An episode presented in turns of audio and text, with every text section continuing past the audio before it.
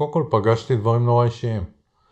צריך להבין שאנשים שם, הכלואים, הם באים ממקומות שהם לא קלים. אם אני ואתה היינו נולדים באותם מקומות, היינו מגיעים לאותו מתקן. כי זה הגלגל. ופתאום כשהם יושבים איתי, אני מסוגל לראות את האנשים שמאחורי הדמות. אם אני יושב עם ראש ארגון פשע, אני פתאום מסוגל לראות ולנהל איתו שיח גם אישי. אני מסוגל לראות את אותו שיחה, אדם שעשה עבירה שהיא מצמררת, אני פתאום מסוגל לשמוע ממנו ולנהל איתו איזשהו שיח, בכלל דברים שאני ואתה יכולים לדבר אליהם, ברמה הכי אישית שיש. אתה פתאום שומע על החששות שלהם, על הפחדים שלהם. אתה פתאום שומע על המשפחות שלהם. אתה פתאום שומע בכלל על המסע שלהם. איך הם הגיעו? עם מה הם מתמודדים? אני לא מרחם עליהם כשאני אומר את זה עכשיו. אבל זה פתאום פתח לי צוהר למקומות שאין לי שום דרך בכלל להיחשף אליהם.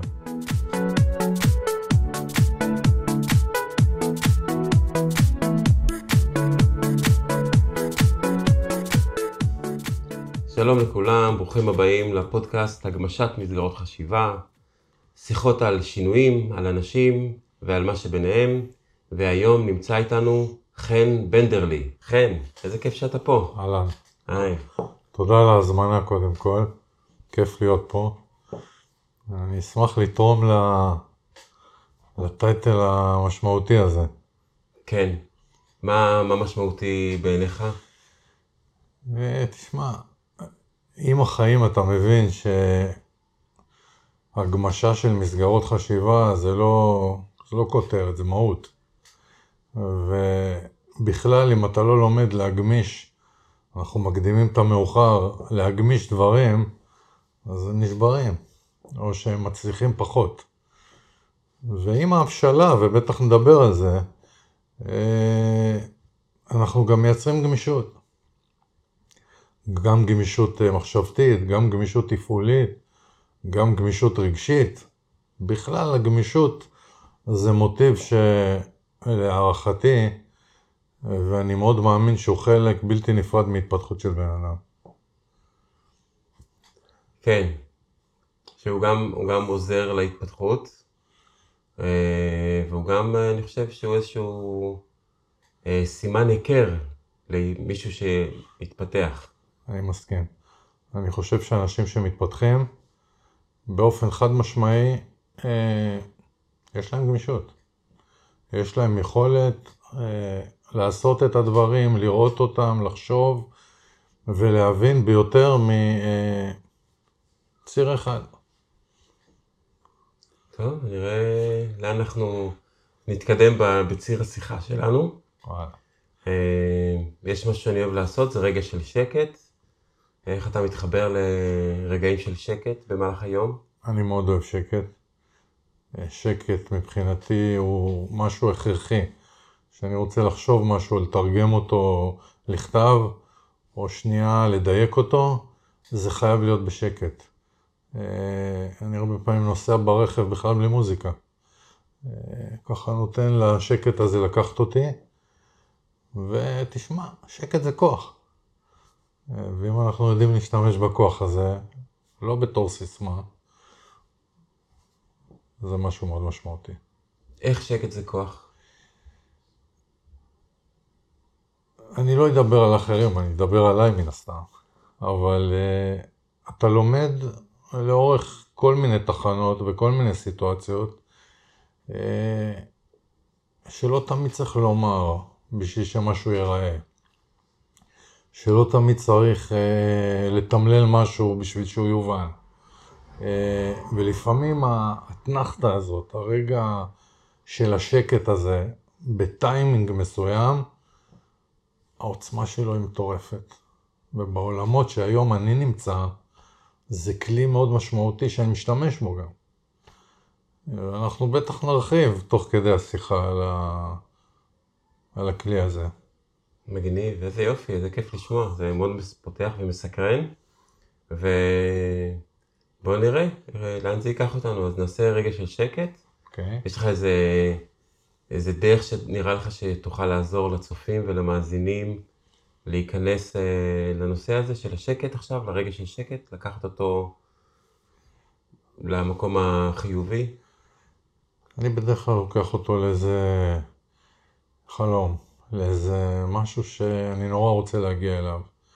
ואני ככה בדרך כלל מתרכז בו ו- ונותן לגוף אה, לשחרר ו- ולראש להתמקד. זה לא קל, אבל אה, לנקות את הרעשים האלה, אבל אני חושב שאני עושה את זה טוב. בואו בוא ננסה. אז אה, ההזמנה לחשוב על איזה חלום שלכם, להרפות את הגוף ולתת לה... אה, דקה של ריכוז. אז רגע של שקט מתחיל עכשיו.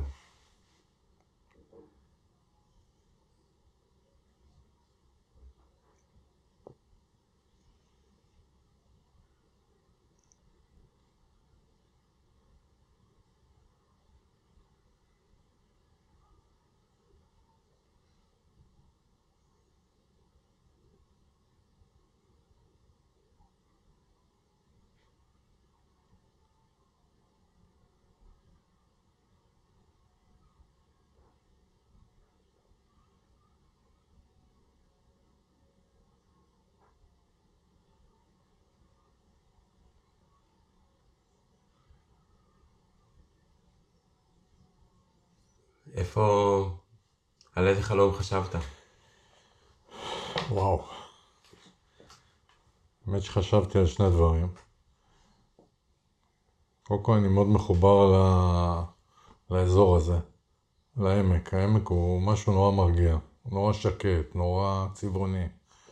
ואבא שלי גדל פה בעמק, בבית שערים, לא רחוק. חשבתי על זה שהוא התרוצץ פה כבר בגיל 5-6 ורקם לעצמו חלומות. ואני עכשיו יושב וחושב על משהו שהוא באותו מוטיב. אז החלום הכי גדול שלי היום, בעצם בקריירה השלישית שלי, זה לגעת בכמה שיותר אנשים. ממש ככה. להיות מסוגל לגעת בכמה שיותר אנשים, ואם אני אתן לכל אחד משהו אחד קטן שישפיע עליו לחיוב, עשיתי את שלי. זה החלום הכי גדול שלי היום. אתה יודע, אפשר לפרוט את זה ברמה חומרית, לדברים יותר אה, אה, ממשיים. אבל אם אני מסתכל על ההוויה, זה מה שאני רוצה לעשות. וזה מה שלמדתי לאורך המסע שלי בחיים, שיש לי את היכולת לעשות. אני לא ידעתי. אה, שזה הפלא מבחינתי. אה, חלום גדול, כן. ואני אה, שם, ואתה שם? ואני שם, בהגשמה שלו. חד משמעית. איך, באיזה אופן? אני אתחיל איתך לפני זה. Yeah. אה, תראה, המסע שלי בחיים מתחיל ממקומות מאוד אה, מוגדרים. הרי אנחנו מחפשים את הייעוד שלנו, שזו מילה עצומה. כמה אנשים באמת יודעים להגדיר את הייעוד שלהם? לא יודע. אה, אני אגיד, אני במסע לחפש את הייעוד, את החזון, את המטרה. אני מסכים, אני, אני כל כך מתחבר לזה, ואני אומר לעצמי, כשהייתי צעיר, אז הלכתי ללמוד רפואה, למדתי רפואת שיניים. למה? שאלה טובה. שאני שואל המון אנשים שאני מלווה בפיתוח וניהול קריירה למשל. למה הלכתי לשם? אז הלכתי לשם כי היו הורים ש... שכיוונו אותי, וחשבתי במעט שיכולתי לנתח בגיל 21, שזה אחלה. זה כסף טוב, וזה מעמד נהדר, והכל טוב. ומימשתי את המטרה הזאת. ותוך כדי המסע הזה, בשלב הראשון שלו, התחלתי ללמוד על עצמי כל מיני דברים. התחלתי ללמוד שתנועה ודינמיקה זה משהו שאני לא יכול לחיות בלעדיו. זאת אומרת, מבחינתי לשבת בחדר סגור ולהרוויח המון כסף, זה לא מספיק. מצד שני, גיליתי את היכולת שלי לגעת באנשים. בתור רופא, בתור מישהו שנותן שירות, בתור מישהו שעושה טוב, שפותר. אה, זה מקצוע נורא אינטימי. תחשוב אתה, אם היית מוכן ללכת לרופא שמחליף את הרופא שלך שהוא בחו"ל. לא, לא, אתה תחכה לו, מן הסתם. אה, לי, יש סיפורים עם רופא שיניים מגיל מאוד מאוד צעיר, פה ממש בעמק, בבסיס שגרתי בו. אה, אז זה היה רופא שהיה מילואימניק, ואז כל הזמן זה היה, אני חושב שהוא מתחלף, אבל... אני אומר, ככלל, זה, זה קשר נורא אינטימי. אני מסכים. ו, וגיליתי המון יכולות שם. גיליתי אה, יכולת לדייק דברים, יכולת לשקף דברים לאנשים, יכולת בכלל להיות איזושהי כתובת שאנשים אה, מחפשים אותה, מבחינה רגשית, מבחינה טכנית, מכל בחינה שהיא. אבל בשלב מסוים אה, הבנתי שזה לא זה. שאני לא יכול להיכנס בבוקר לחדר סגור, ולא משנה מה תהיה התמורה, אה, שזה יהיה הייעוד שלי. ובעקבות אסון משפחתי, שככה הכניס אותי לפרופורציה. מה זה היה?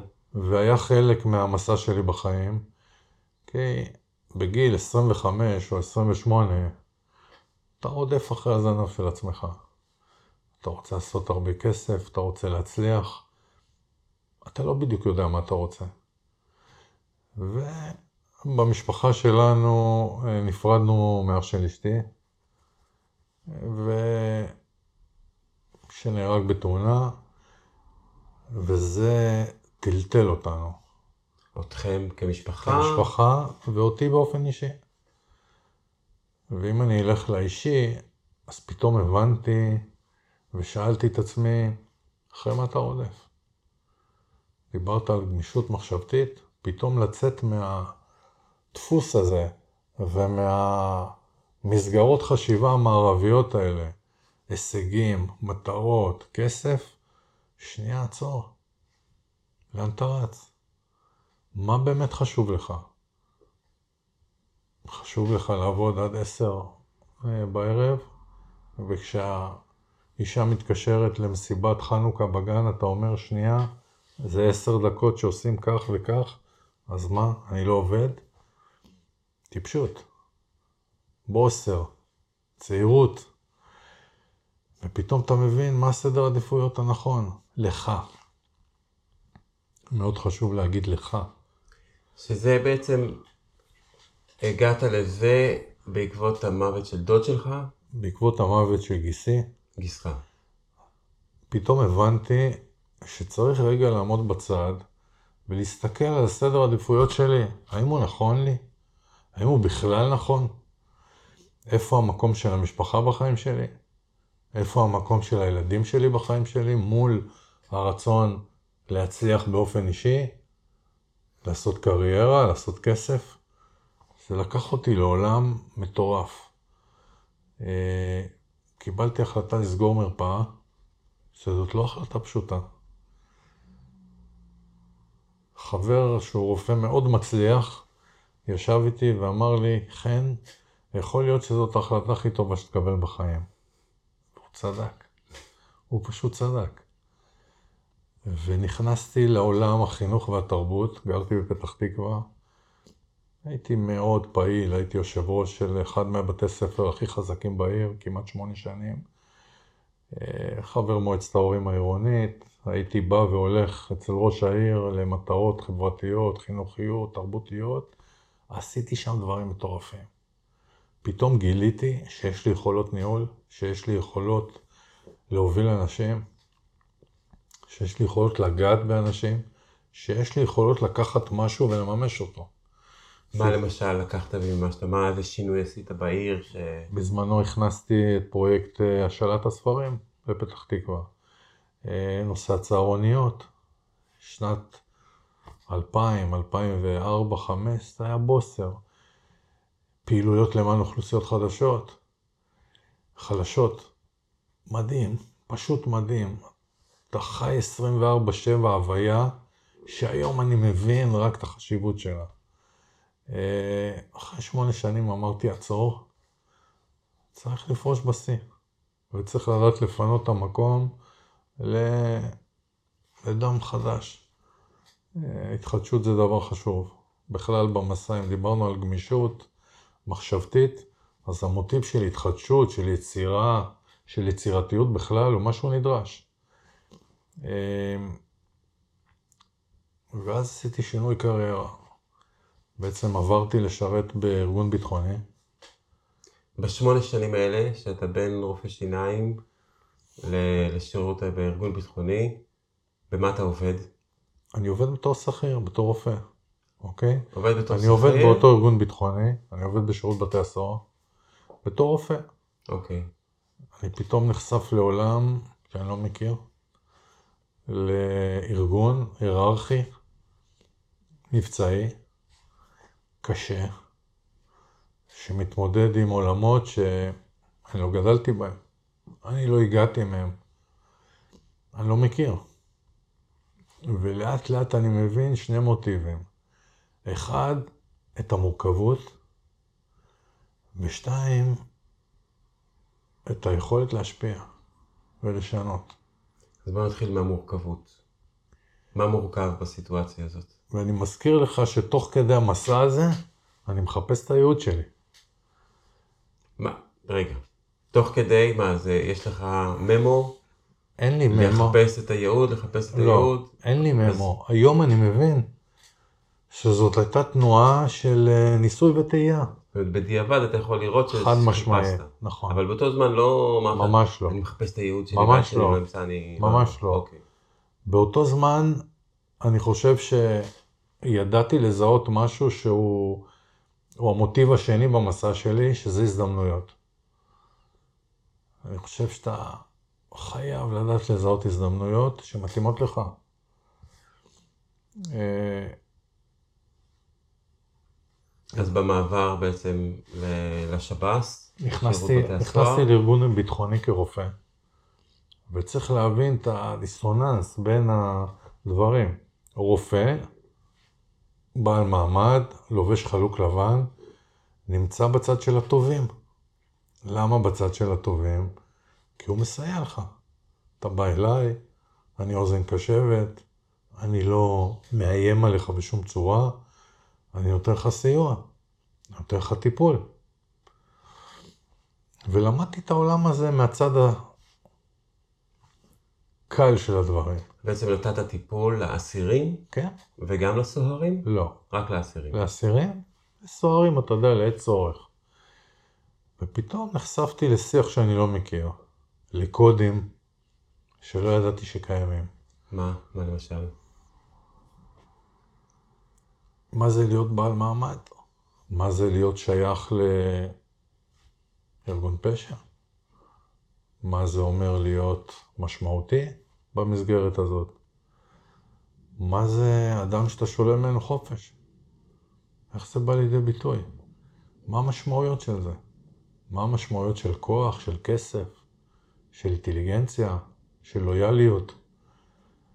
מחויבויות שהמשמעות שלהן יכולה להיות אה, קטלנית. איך אתה פוגש את זה? אני יכול לדמיין אה, ספר בכלא, אז בא הבן אדם ויושב ומדבר ומספר סיפורים, והספר מקשיב ואומר כן, כן, באמת מעניין. אבל אתה, הפה שלו פתוח, אתה חופר וקודח, איפה, איפה מתבטאים כל הדברים האלה? איפה קודם כל, השיחה? קודם כל אתה חי את ההוויה, אתה לא כל הזמן מטפל. אתה מסתובב, אתה נכנס למתקנים, אתה מדבר עם אנשים אה, לפני ואחרי ועל הדרך, אתה חי בהוויה של מסגרת מבצעית, של יחידה. אה, והיות ואני הייתי קצת שונה, זה משך אותי. ובגלל שזה משך אותי, הייתי מעורב בהמון דברים שלא היו חלק מהעולם הרפואי שהייתי שייך אליו. הצטרפתי לפעילויות מבצעיות. אה, פעילות מבצעית של שירות בתי הסוהר. מה זה? מה... של, היחידה? של? היחידה. יש מתקן כן. שמחזיק אנשים. והוא- איפה זה היה? אתה יכול להגיד? אה, זה היה באזור השרון, זה היה באזור רמלה, זה לא משנה, אבל אה, הייתי חלק מפעילויות מבצעיות, יש פעילויות, יש, יש חיפושים ויש אירועים שצריך לטפל בהם. והיות וזה עניין אותי, אז גם התנדבתי לסייע. וככל שהתנדבתי לסייע, נחשפתי ליותר ויותר דברים, וגם אנשים נחשפו אליי וליכולות שלי. אמרו, בואנה, מאיפה אתה הגעת? אה, וזה משך אותי וזה עניין אותי. ואז התחלתי לשאול את עצמי שאלות מהותיות. אני לא יכול לעשות את הדברים האלה. אני לוקח אותך לתחילת השיחה שאמרתי לך שנורא קשה לי לשבת בחדר סגור, למרות שאני רופא ולמרות ולמרות. אתה יודע, רופא זה סקסי, אבל כששואלים אותי, אני עונה שאני חן הרבה לפני שאני רופא. וזה משהו שמאפיין אותי מאוד. לא דיברנו עליי, אבל אני בן מאוד אישי. מאוד. אם אני לא יכול להיות אישי, אני לא אהיה. אה, ואני חן לפני שאני רופא, וזה טוב לי. זה מאוד מורגש בשיחה שלנו. הנכונות שלך לדבר על עצמך ולא על אידיאלים והרעיונות ה... אני שמח שאתה אומר, כי זה משהו שכמעט בכל מסגרת שאני מצטרף אליה, זה משהו נורא בולט. זה מיד מעמיד אותי בפוזיציות אה, שאני בכלל לא צריך להתאמץ בשבילם. אה, וזאת האמת שלי. אה, אני אגיד לך משהו בסוגריים, מי שהולך ללמוד רפואה היום בשביל הטייטל, שלא ילך. שלא ילך. זה הרבה מעבר. ואני ככה מחזיר אותך, אני מתחיל לשחות בעולם הזה. אני חי ביחידה שיש לה שגרה, ופתאום יש אירוע, אז כל היחידה מתכנסת לטובת אותו אירוע, אוקיי? ואני למד ולמד ולמד, ואז נקראת בדרכי הזדמנות. חסר בעל תפקיד מסוים, ואומרים לי, בוא, האם אתה יכול להתנדב ולמלא את אותו תפקיד? ואני כמובן, מה אומר? אומר כן. אני אקח אותך לעוד מוטיב שמלווה אותי המון שנים. אני לא מתעסק עם אם בחיים שלי. אני מתעסק עם האיך. אני ממש לא עוסק באם. אני לא מבזבז אנרגיה שנייה אחת על אם אפשר. וזה משהו שאמרתי לכל הפקודים שלי ולכל מי שבסביבתי. צאו מנקודת הנחה שזה אפשרי, ועכשיו לכו על זה. אתם תראו שאחוזי ההצלחה שלכם יעלו.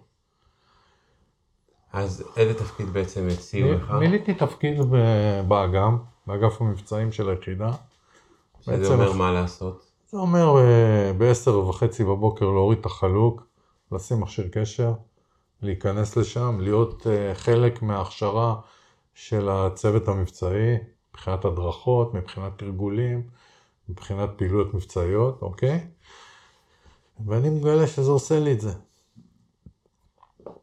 אני רוצה לפני שנעבור לשם, עוד קצת מהדברים שפגשת בתור אה, רופא שיניים של האסירים. אני, אני... קודם כל פגשתי דברים נורא אישיים. צריך להבין שאנשים שם, הכלואים, הם באים ממקומות שהם לא קלים. אם אני ואתה היינו נולדים באותם מקומות, היינו מגיעים לאותו מתקן. כי זה הגלגל. ופתאום כשהם יושבים איתי, אני מסוגל לראות את האנשים שמאחורי הדמות. אם אני יושב עם ראש ארגון פשע, אני פתאום מסוגל לראות ולנהל איתו שיח גם אישי. אני מסוגל לראות את אותו, סליחה, אדם שעשה עבירה שהיא מצמררת, אני פתאום מסוגל לשמוע ממנו ולנהל איתו איזשהו שיח, בכלל דברים שאני ואתה יכולים לדבר אליהם, ברמה הכי אישית שיש. איזה, שומע על הפחד... איזה סוג של פשע? מישהו, יש לך מישהו בראש כן, אני יכול. פשע מסוים, רצח או יותר חמור? זה יכול להיות רצח, זה יכול להיות עבירות מין, זה יכול להיות עבירות אלימות מאוד קשות, אוקיי? אה, אתה פתאום שומע על החששות שלהם, על הפחדים שלהם. אתה פתאום שומע על המשפחות שלהם. אתה פתאום שומע בכלל על המסע שלהם. איך הם הגיעו? עם מה הם מתמודדים? אני לא מרחם עליהם שאני אומר את זה עכשיו. אבל זה פתאום פתח לי צוהר למקומות שאין לי שום דרך בכלל להיחשף אליהם. אה, כי הוא לא, לא מרחם, הוא פשוט אמפתי. נכון. יודע להקשיב, זה מה שעולה בהם, זה הדברים. יש את הפחדים. אתה פתאום מבין שיש פה חיים קשים, בתוך החיים האלה נמצאים אנשים שכן, הדרך מובילה אותם, אין להם בחירה. נגעת, נסעת, כמו אתה שאומרים. חושב באמת שאין להם בחירה? כמעט ולא. אה, אתה יודע, אנשים שגדלים במקומות כל כך קשים ודלים, נחשפים אה, לאפשרות הזאת, שבאותו באותו ציר, באותה נקודת זמן, אה, נגיד לארגון פשע או לכנופיה או ל-whatever, פתאום רואים אותם, פתאום הם חשובים, הם מקבלים המון כסף. הם לבושים יפה, יכולים לנסוע על רכב, שהוא אומר משהו בסביבה שלהם, הם מצליחים. אתה יכול לדמיין את עצמך עם אותו בחור שהוא נגיד ראש ארגון פשע. שאתה פוגש אותו עכשיו, אחרי כל מה שלמדת וכל מה שעברת, ועוד ניגע בדברים של מה אתה מתעסק עכשיו, ואתה פוגש אותו ואתה מדבר איתו מהזווית הזאת, כשהוא נער עדיין. יש לך משהו להגיד לו? ואני, ברור שיש לי מה להגיד לו מהמקום שאני נמצא היום. אתה חושב שאתה יכול להזיז לו? אני לא בטוח שהוא יכול להבין את זה. אני לא בטוח שבמיינד שלו זאת אופציה. דיברנו על גמישות מחשבתית, אני לא חושב שהוא מסוגל לחשוב לכיוון הזה. או אני לא חושב שהוא מסוגל לראות את הצד החיובי בשינוי שהוא יכול לעשות. ויש כאלה שעושים שינוי, אבל לא רבים. כן. אוקיי? אה, אז אני ככה, אתה יודע, נחשף לעולם שאני לא מכיר, ובשלב מסוים אני מתחיל לשאול את עצמי שאלות, מהמקום שאתה עכשיו העלית, ואני אומר לעצמי, תגיד, מה, אתה לא יכול להשפיע? מה, אתה לא יכול לעשות את הדברים האלה? ואני מסתכל סביב, ואני אומר לך בצניעות, לא בצניעות, בענווה, צניעות זה מילה מצמצמת. אה, ואני אומר לעצמי, אני לא יותר טוב ממך, אבל אני לא פחות טוב ממך. ובשלב מסוים אני מקבל החלטה, ואני אומר לעצמי, אני הולך על זה. ובאותו זמן נפתח איזשהו פרויקט מצוינות, שנקרא תלפיות, ואני מתמודד לפרויקט הזה, ואני מתקבל. שאלה קטנה על ה... זה בעצם מה שהתנדבת להיות, אה, לנהל את האגם, או שזה משהו... לא ב- ניהלתי את באפשר- האגם, הייתי חלק מצוות. בנוסף לתפקיד שלי.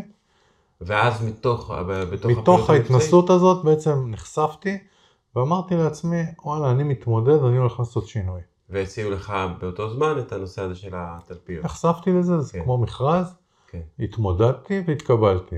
עכשיו, כל הדברים האלה, גם המעבר לאגם, וגם המעבר אחרי זה לתלפיות, זה משהו שאתה מקבל את ההחלטה הזאת בעצמך, איך אתה מקבל, איך אתה מקבל החלטה? אז אני, אז זה נורא מתחבר לי לדברים שאתה עוסק בהם. אתה אומר גמישות מחשבתית. אפשר לנתח את זה, הרי מפה עד הודעה חדשה. ואני פתאום, כשאני מסתכל על עצמי, אני מבין שהייתי בתהליך התפתחות. ותוך כדי התהליך התפתחות קרו לי המון דברים. קודם כל למדתי על עצמי המון. ואחד הדברים שלמדתי זה שאני רוצה לקבל החלטות לגבי עצמי. אני לא רוצה שמישהו אחר יקבל אותן. אני רוצה להיות במקום שבו, איך אומר ילד, אני מחליט על עצמי.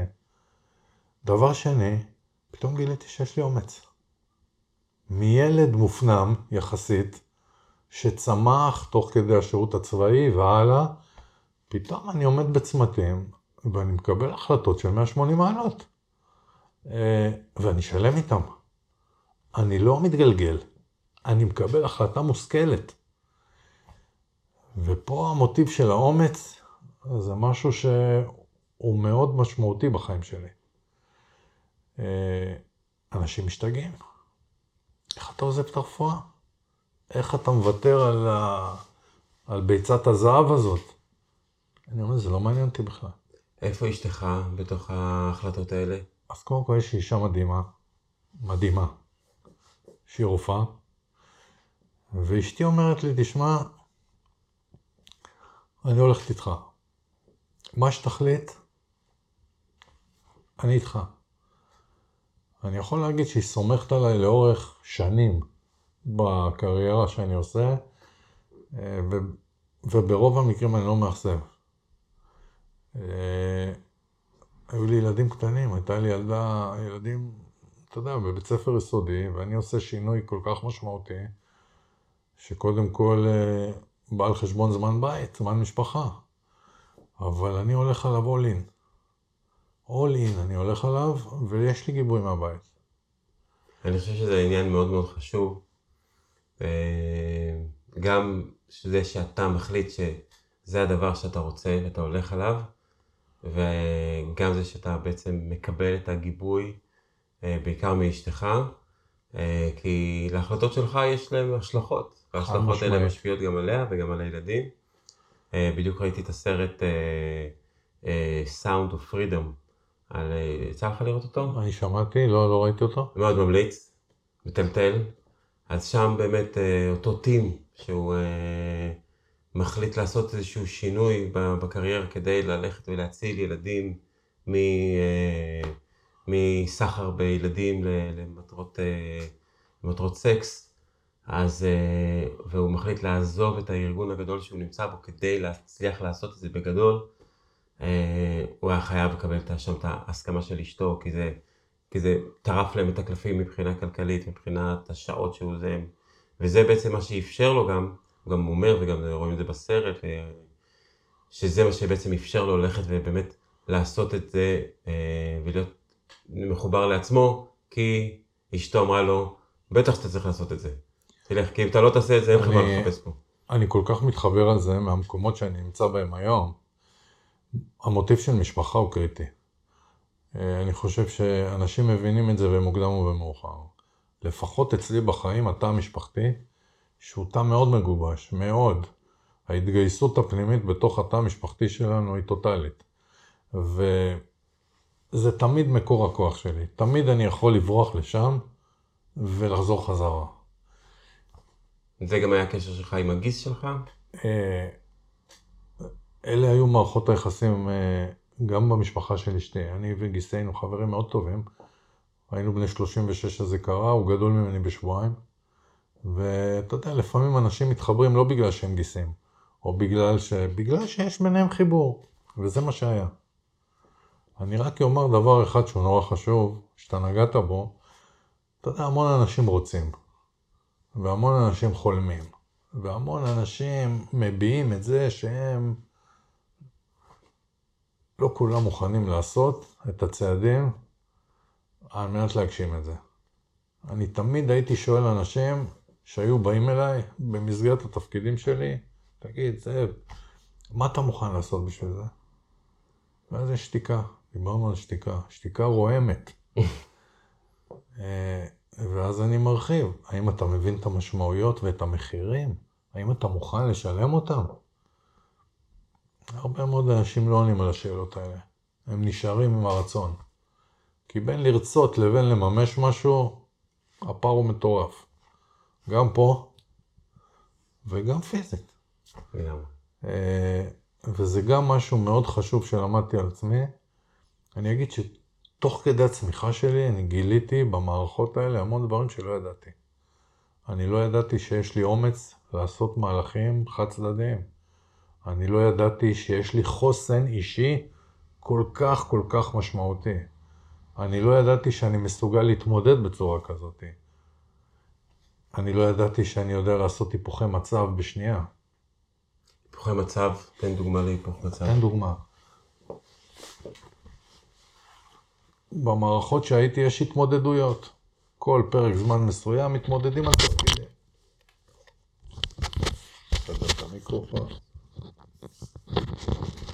מתמודדים על תפקידים.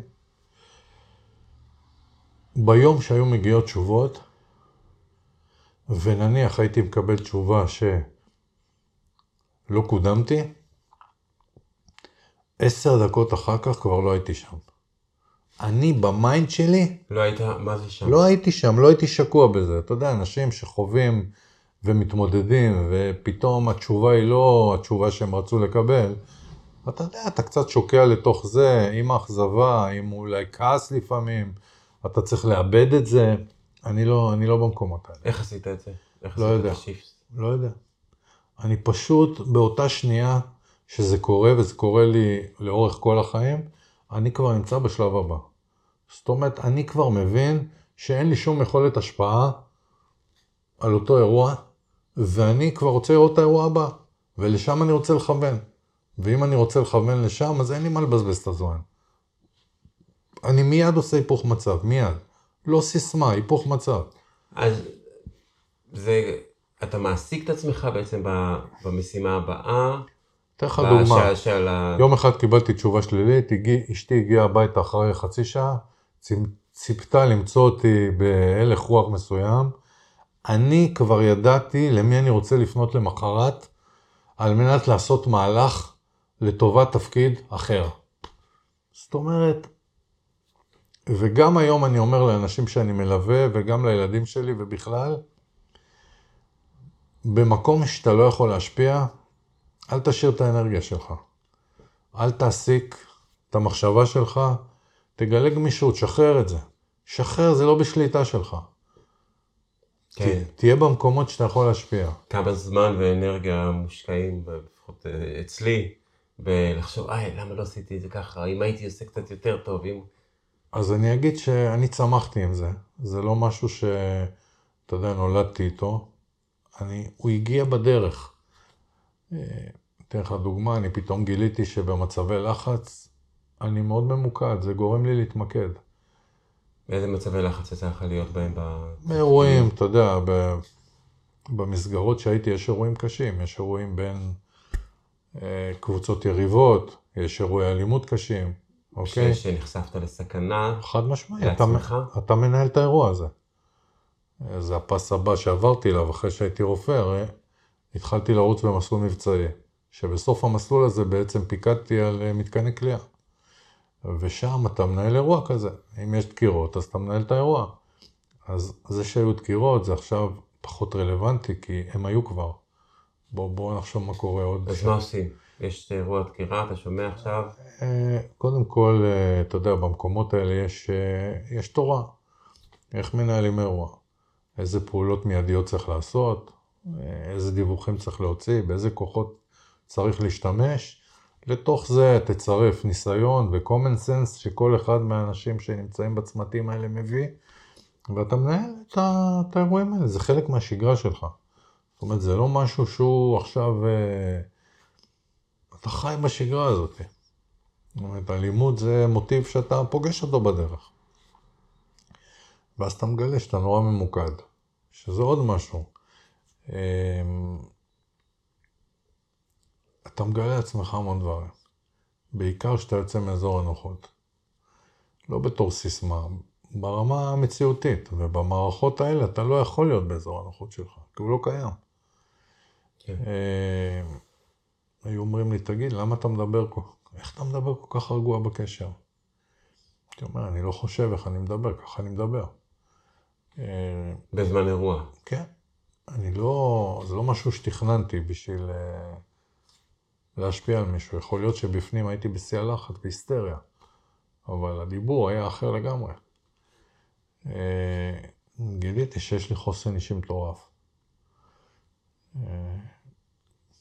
אה, אני לא יודע, אני חושב שמעט מאוד דברים יכולים לשבור אותי היום. אה, והיה לי שירות מטורף.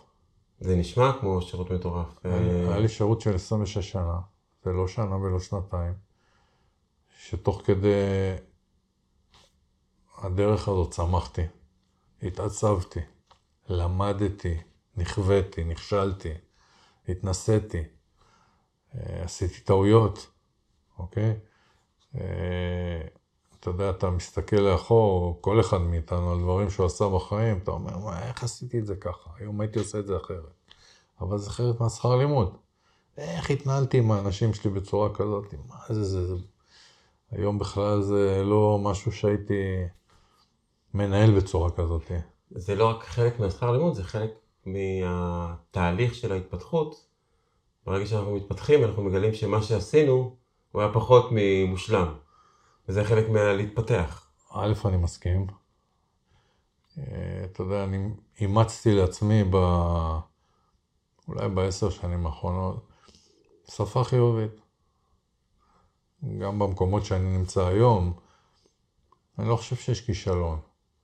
כישלון זה משהו קולוסלי, זה משהו שבאמת קשה לחזור ממנו. אבל יש אי הצלחות.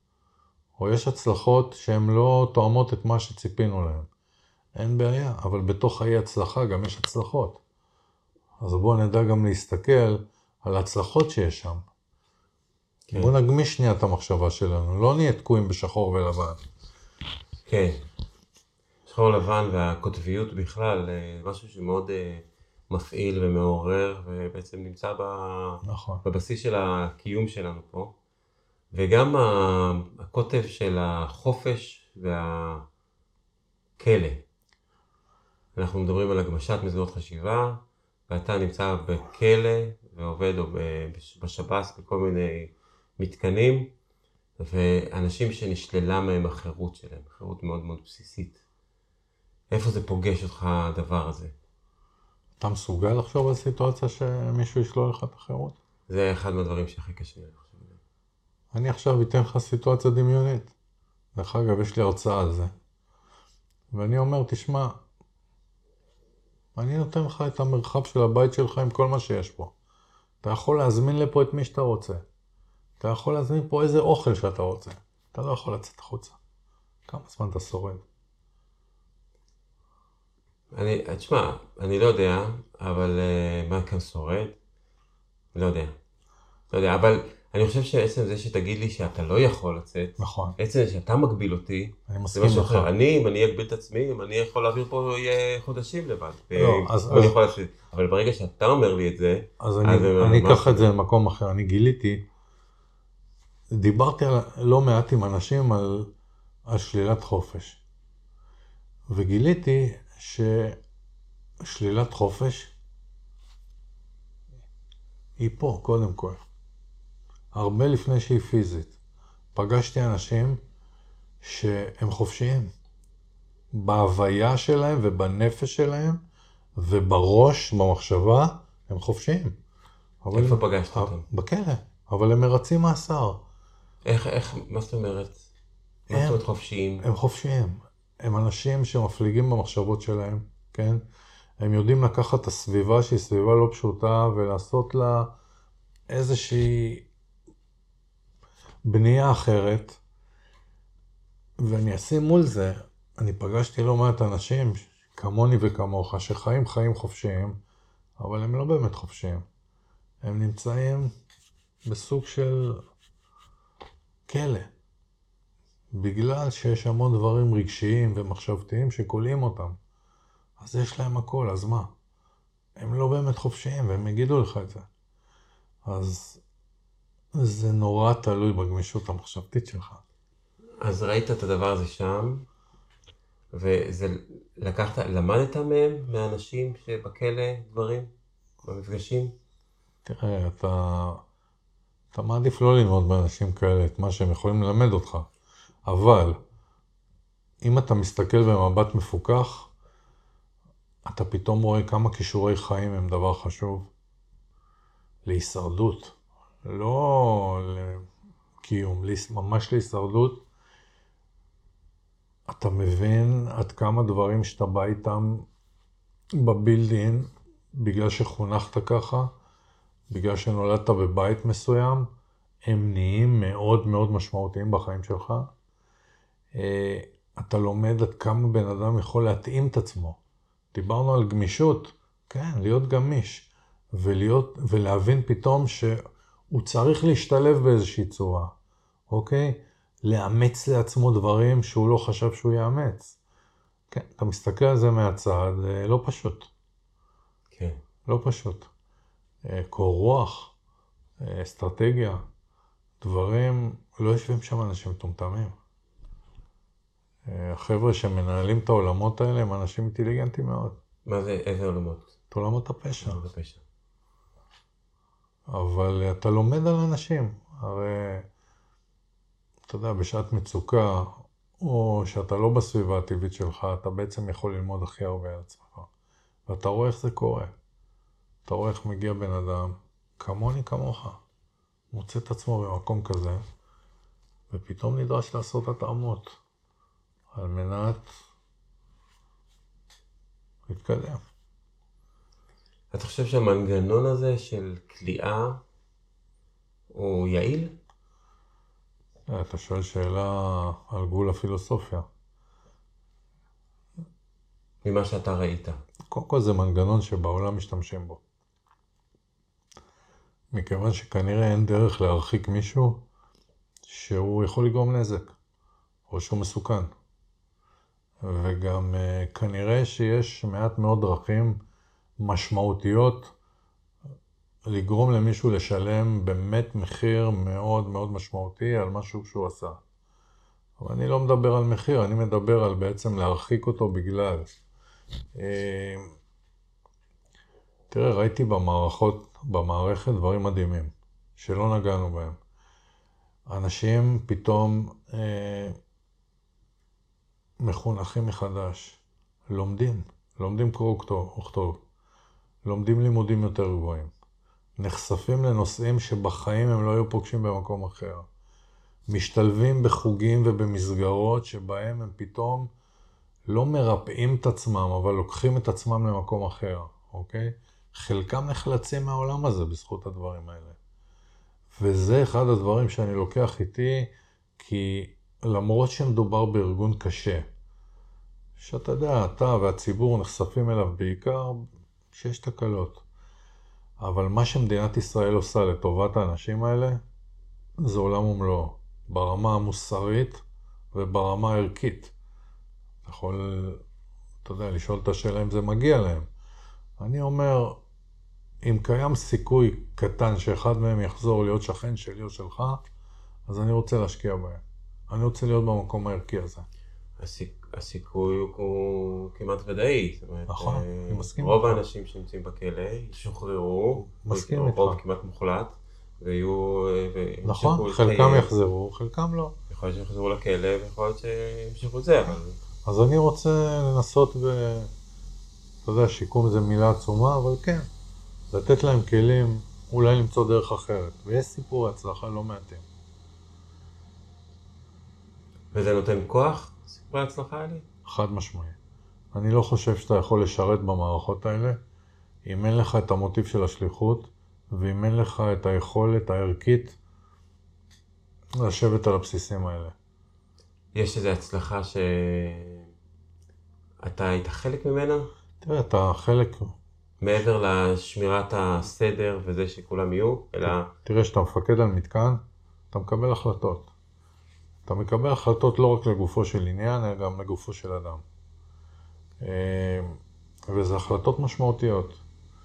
אה, מהחלטות על שילוב במסגרות כאלה ואחרות, טובות הנאה, קשרים כאלה ואחרים, אה, אתה מרגיש כל הזמן חלק. אתה לא יכול לא להרגיש חלק. אתה מלווה סיומים של מסגרות וטקסי סיום ומפגשים עם משפחות, ואתה מלווה סיטואציות מאוד מאוד מרגשות בקטע הזה. שאנשים עושים דרך, פשוט עושים דרך. איזה מסגרת אתה ניהלת? המסגרת האחרונה שניהלתי, מסגרת שנמצאת ברמלה, נקראת גבעון, מתקן כליאה אה, עם האפיונים שלו.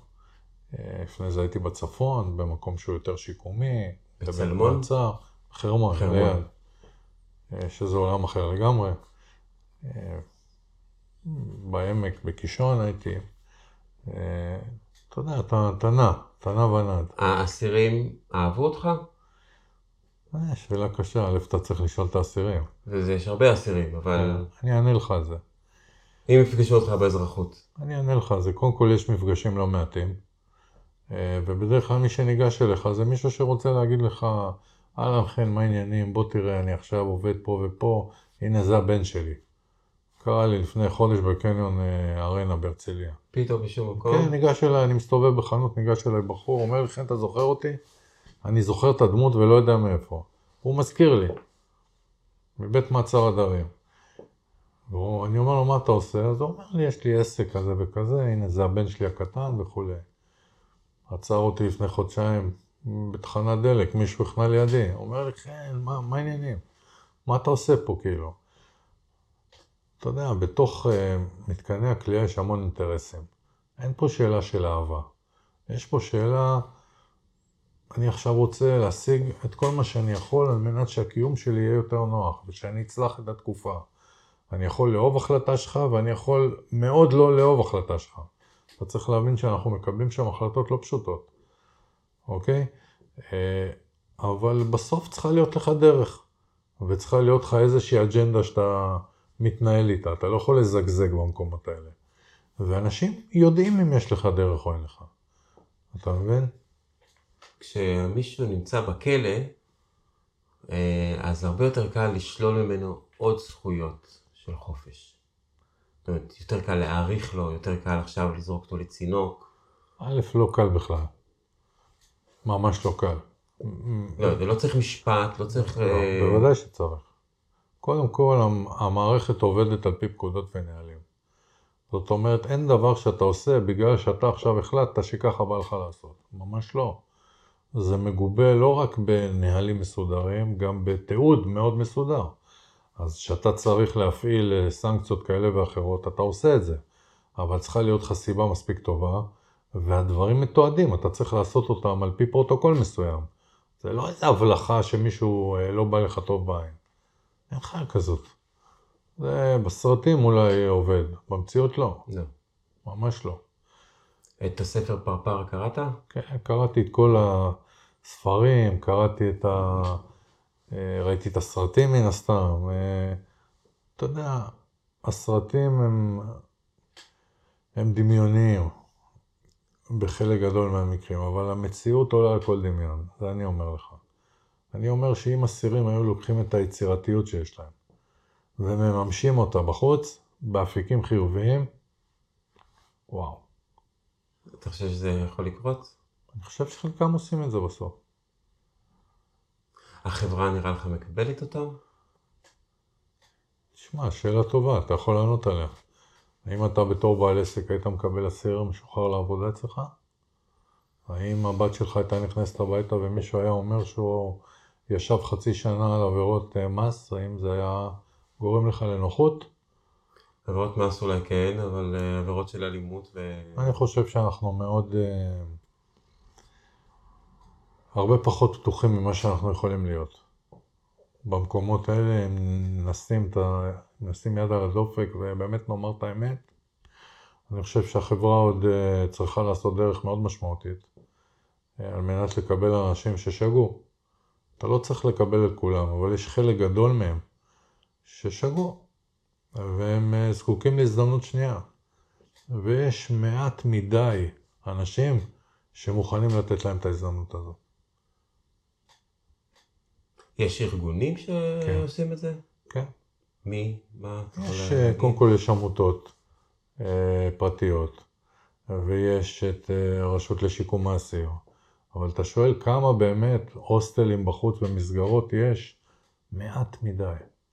יכול לספר לך שחברה טובה שלי, שקוראים לה הילה, שהייתה סגנית מפקדת אה, בית סוהר ופרשה, הקימה עמותה שנקראת יוטר- יוטרן בצפון, והיא מובילה עמותה של נשים שעוסקות ביוטרן הזה, ובקבלה הזאת, ובשילוב הזה, ואני מצדיע לה. הנשים הם אלה שהיו אסירות? או לא, נשים לא, שעכשיו הצוות שלה בנוי? מנשים. הן כן. מסייעות הצוות. לאסירים ואסירות נכון, נכון. אה, לעשות את הסיבוב עמותה. שנקראת יוטרן, מדהים, פשוט מדהים.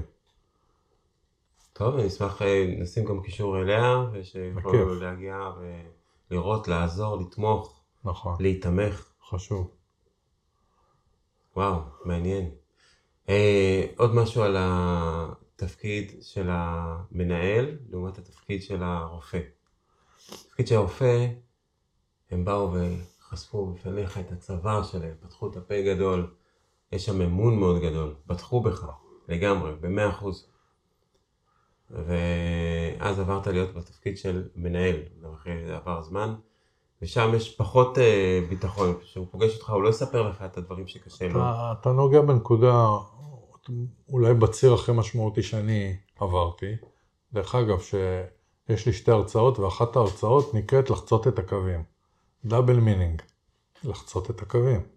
לחצות למקום שבו אתה יושב על כיסא, שיש לך את הסמכות לקבל החלטות לא פשוטות. אמ,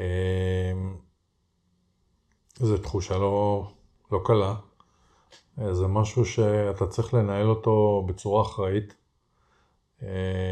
אתה צריך להיות חזק. אה, אתה צריך לפעול ולא מתוך פחד. ובעיקר, בעיקר, אתה צריך להיות מסוגל לשבת על כיסא של מישהו שנדרש ממנו לקבל החלטות. אם אתה לא מסוגל, אל תשב על הכיסא הזה. כי החלטות מן הסתם, אין להן תעודת ביטוח. ההחלטה הכי טובה שאני ואתה נקבל עכשיו, יכולה להתברר בעוד כדקה וחצי כהחלטה נוראית. אתן לך דוגמה. אני רק אעשה עוד הפרדה, אמרת מנהל, ואנחנו אומרים מפקד. מה ההבדל? יש פה מוטיב של חיי אדם. מפקד, נכון. אתן לך דוגמה. יום אחד באחד הסיורים שלי בתור מפקד של מתחם, זה היה ב-2000 ומשהו, תשע או עשר, אה, אני נחשף אה, למישהו באחד האגפים אחר הצהריים שבא לי לא טוב בעין. ואני מדבר עם אה, קצין המודיעין שלי בטלפון ואני מחליט לשלוף אותו החוצה. למה? כי אני, יש לי איזו, איזושהי תחושה שיש לו חובות ושהוא עלול להיפגע. אני מתייעץ עם קצין המודיעין שלי ואני שולף אותו. כמובן שהוא לא שבע רצון מזה, הוא בן מיעוטים, ויש לי איתו דו-שיח מאוד קשה. באותו רגע, זאת הייתה ההחלטה הכי טובה שאני חשבתי שאני צריך לקבל. אבל בשתיים בלילה אני מקבל טלפון מהמפקד שלי, שאומר לי, שיחות של אמצע הלילה הם דבר שבשגרה, אתה מבין? ובשתיים בלילה הוא אומר לי, כן, מה העניינים? אני אומר לו, בסדר. הוא אומר לי, אתה זוכר את זה וזה? אני אומר לו, כן. הוא אומר לי, תקשיב, הוא תלה את עצמו. והוא כרגע מפונה מחוסר הכרה לבית חולים מאיר. טפל בזה. זאת השיחה, ואני שם פעמיי לבית חולים מאיר לראות את הצוות שלי שם. ולשמחתי, או למזלי, איך שתקרא לזה, הוא חוזר לעצמו. הוא תלה את עצמו כי לא לקחו לו את השרוכים של הנעליים, הוא היה בלחץ, שיחשבו שהוציאו אותו בגלל איזה שיתוף פעולה. ואני פוגש אותו באגף אחרי שלושה ימים, והוא אומר לי, תקשיב, אתה כמעט מתתי בגללך. אז החלטה שהייתה הכי טובה מבחינתי באותו רגע, עשתה היפוך מצב בשנייה. וזה חלק מהחיים שלך. כי אם אתה לא מסוגל להיות שם, אל תקבל החלטות. ואתה לוקח את הדברים האלה, שאתה חווה אותם ביום-יום, לא רק בשעות השגרתיות של העבודה, גם בשתיים בלילה וזה, ועכשיו נוסע, ולא יודע באיזה... ואתה בא הביתה, לילדים שלך, לאשתך, למשפחה שאמרת שאתם מתגייסים אחד בשביל השני והם מחוברים. איך אתה, איך אתה עושה שם את ההיפוך מצב? לא פשוט. לא פשוט. אה, אתה יודע, בתור אה, מספר 2 ביחידות, אתה, ב... אתה חותם על כל מיני אישורי חופשה ודברים מהסוג הזה. אתה מוצא את עצמך ביום-יום חותם uh, על חופשה שעל פי חוק מגיעה לאדם, למשל, שאנס uh, באכזריות מישהי בגיל של הבת הקטנה שלך. או שעשה עבירות אלימות מטורפות. אתה שם את זה בצד. אתה לא יכול לתת לזה להשפיע עליך. נכון, יש תקופות שאתה מתוח מאוד, בגלל כל מיני דברים. אבל לקחת את העולם הזה ולהכניס אותו אליך הביתה, אתה לא יכול. פה אתה לא יכול. כן. איך אתה עושה, איך אתה מצליח אתה לעשות את החיתוך הזה? אתה מתמודד, אתה... תראה, המערכת גם דואגת לאנשים שלה. היא מלווה אותם. יש את המסגרות שבו אפשר לאבד את הדברים, להכיל אותם, לדבר עליהם, כן? לחלוק אותם. באותו דרג אנחנו יודעים אה, בינינו לעשות את הדברים האלה, זה בלתי אפשרי אה, אם זה לא כך. את אשתך אתה משתף? ברור. ברור. אה, כן, זה חלק מהחיים שלך. אתה צריך להבין שלי זה לא נראה שונה, זה לא נראה מוזר. זה נראה... אלה חיים. כן. כן. וואו, טוב, זה כל כך מסקרן העולם הזה. והדברים שעשית. אני אזמין אותך להרצאה, אחת ההרצאות שלי. אחלה, כן, נשים גם כן. קישור להרצאות האלה, אם יש לך קישורים ליוטיובים ודברים כאלה. ואז משם, מתפקיד, מתפקידים אה, בכירים של פיקוד אה, של אה, מסגרות בשב"ס, מה מה התפנית החדשה שאתה עושה? ואז אם דיברנו בעצם על, אתה יודע, הבשלה והתפתחות, זה בעצם אחרי ההזדמנויות ואחרי הייעוד, אתה צריך באיזושהי צורה להיות מסוגל להבשיל ובאמת להתפתח. כי אתה יודע, ללכת לעבודה זה לא לעשות תהליך של התפתחות אישית. אה, ופתאום בוקר בהיר אחד, שאני נמצא בתפקיד פיקוד, אני מקבל איזושהי, איזשהו מידע מהממונים עליי, שבעצם יש איזושהי החלטה לגבי אנשים בסטטוס שלי.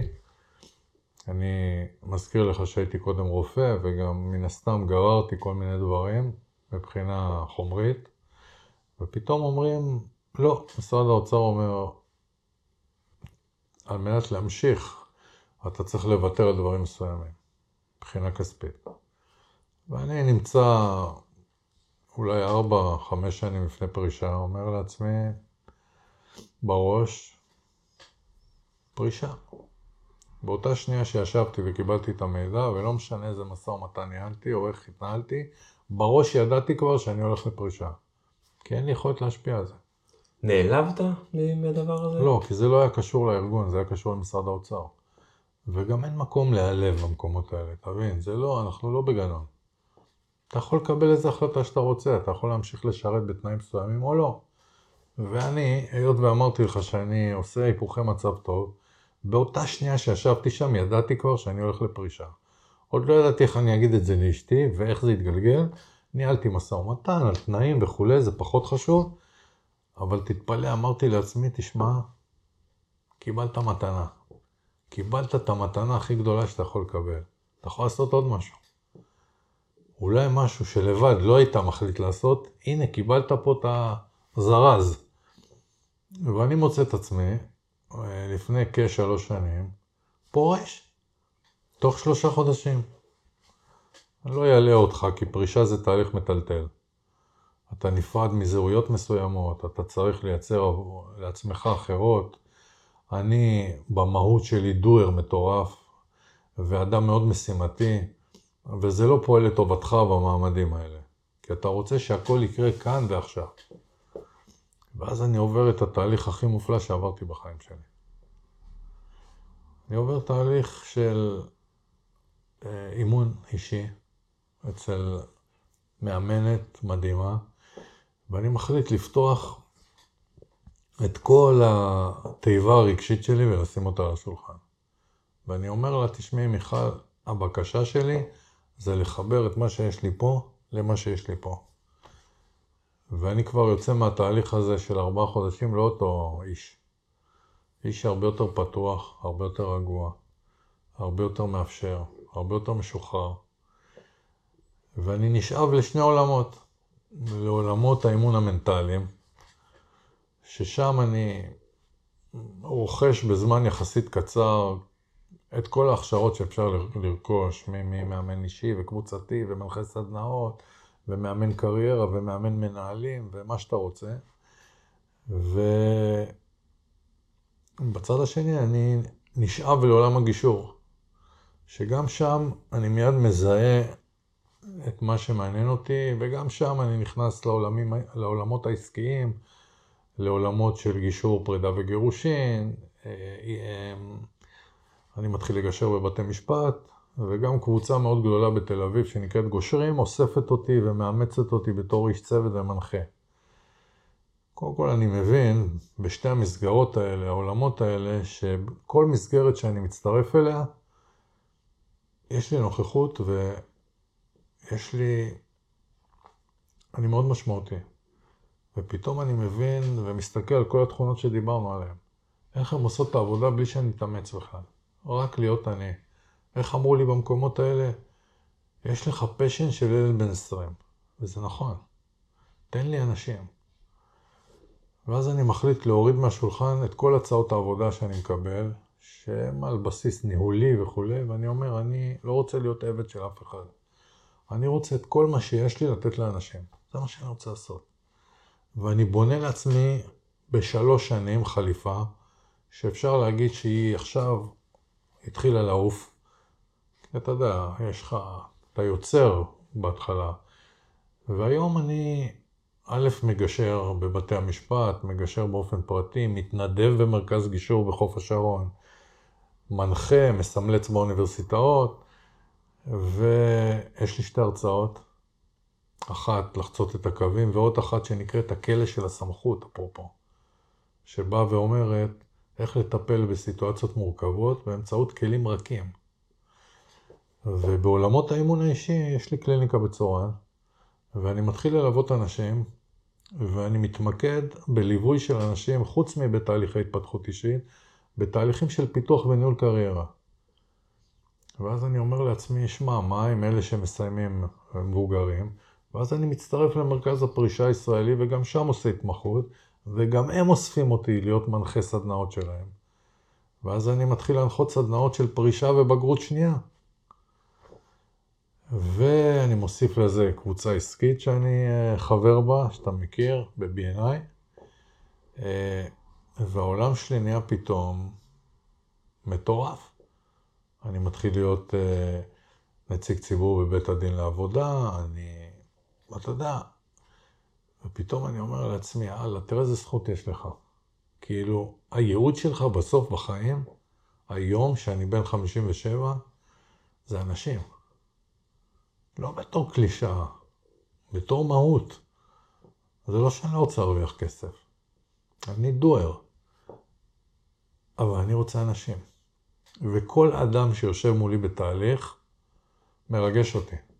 ברמות מטורפות. אתה רואה איך בן אדם פתאום משת... משנה דברים, הוא לא משתנה, הוא משנה. איך הוא פתאום נהיה שלם, הוא לא מושלם, אבל הוא שלם עם מישהו. ואני תמיד אומר לאנשים, זאב, הכי טוב לזאב זה להיות זאב, לא להיות חן. אז תהיה זאב, ממה אתה מפחד? ואני עף על זה, אני פשוט עף על זה. אה, ואני אומר לעצמי, תשמע, זכיתי, אבל אני רוצה להמריא עוד. לאן? אני רוצה לגעת בכמה שיותר אנשים, אמרתי. כן, אני רוצה, אני רוצה למצוא את המסגרות שבהן אני אוכל לתת את הידע והניסיון שלי ואת היכולות האלה, ואני כל הזמן נחשף לעוד ועוד אה, מסגרות כאלה, אבל אתה יודע, ב-24 שעות יש 24 שעות. והלוואי והיינו יכולים לעשות את כל מה שאנחנו רוצים, יש לי רשימה מפה עד הודעה חדשה, אבל אני קיבלתי מתנה, את המתנה הכי טובה שיש לי. ואני כן רוצה לחזור לפתיח שלך. דיברת על גמישות מחשבתית. גמישות, גמישות מחשבתית זה משהו שיכול להיות שאנשים מסוימים נולדים עם היכולת הזאת. אבל בחיים אתה לומד להשתמש בדברים ש... שזכית בהם. וגם אנשים שהדברים אצלם יותר נוקשים, צריכים להאמין ולהבין שזה עניין של אימון, אימון ואמונה. וזה דברים שהם הכרחיים. ב-2023, במסע המטורף הזה של החיים, האישיים והלא, אתה חייב להיות גמיש.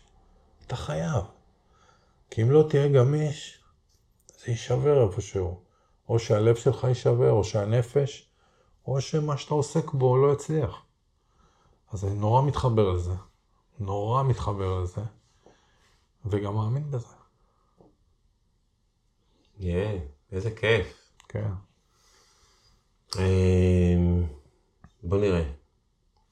לקראת סיום, אני רוצה שנעשה עוד שלושה דברים. כיף.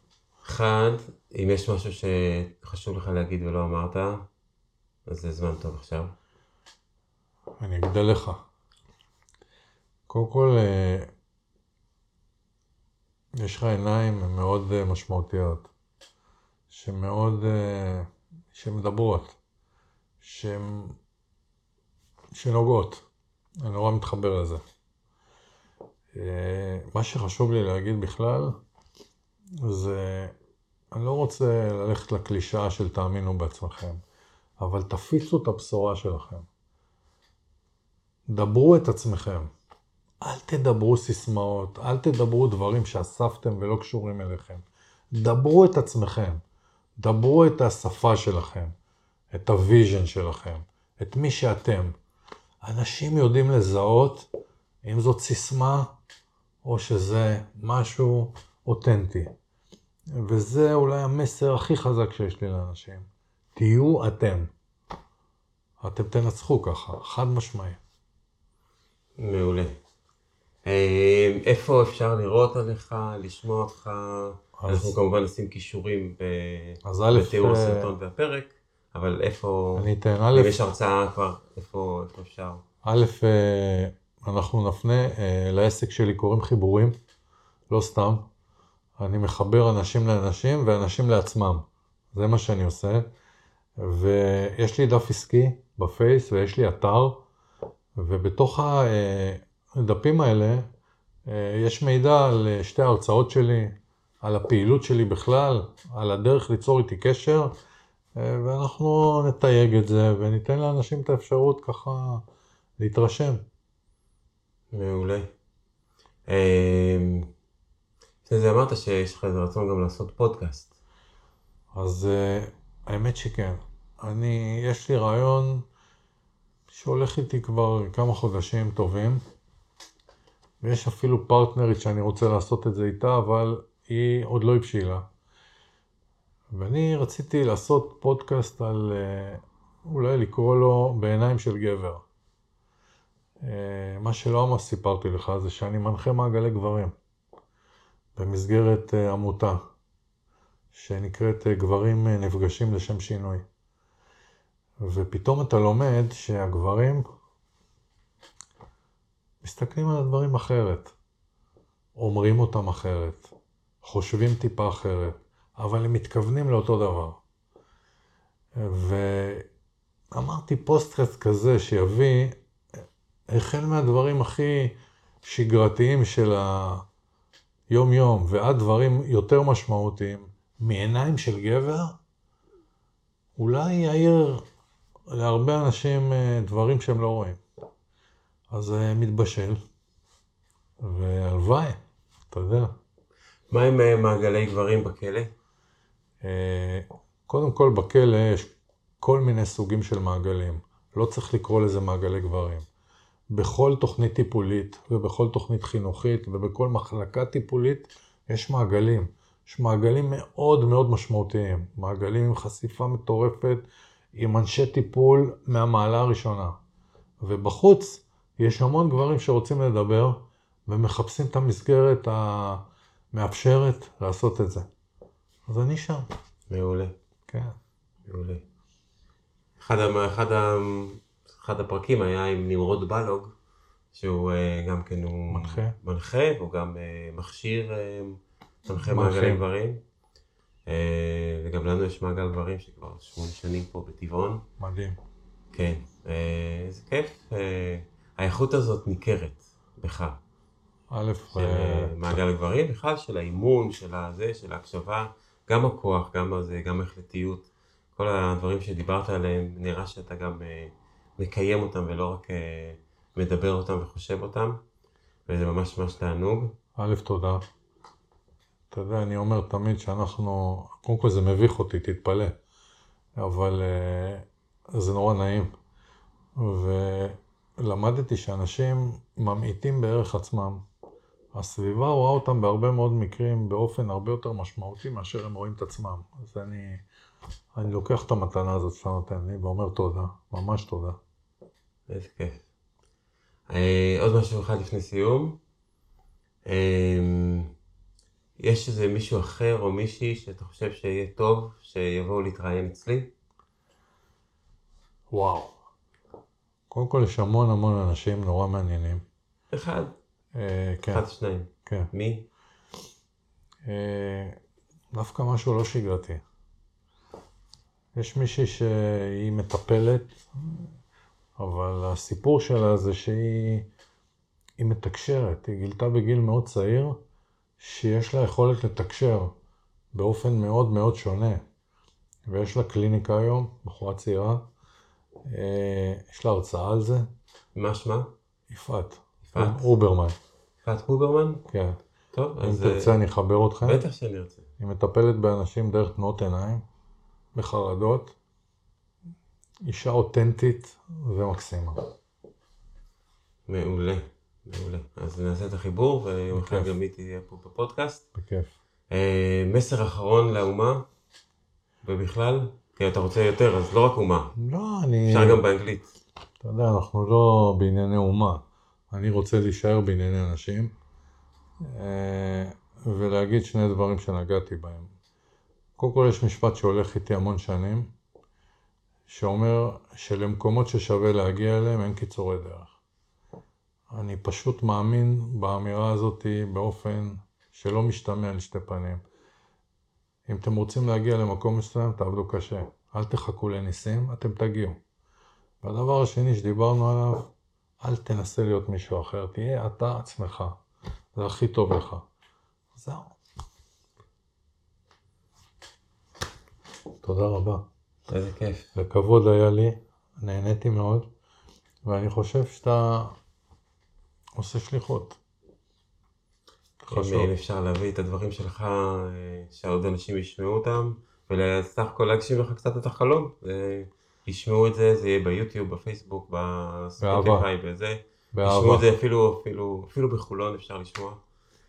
אה, מישהו התקשר מטקסס לחבר. שהתראיין, אמר לו, תשמע, אני רוצה לעבוד איתך.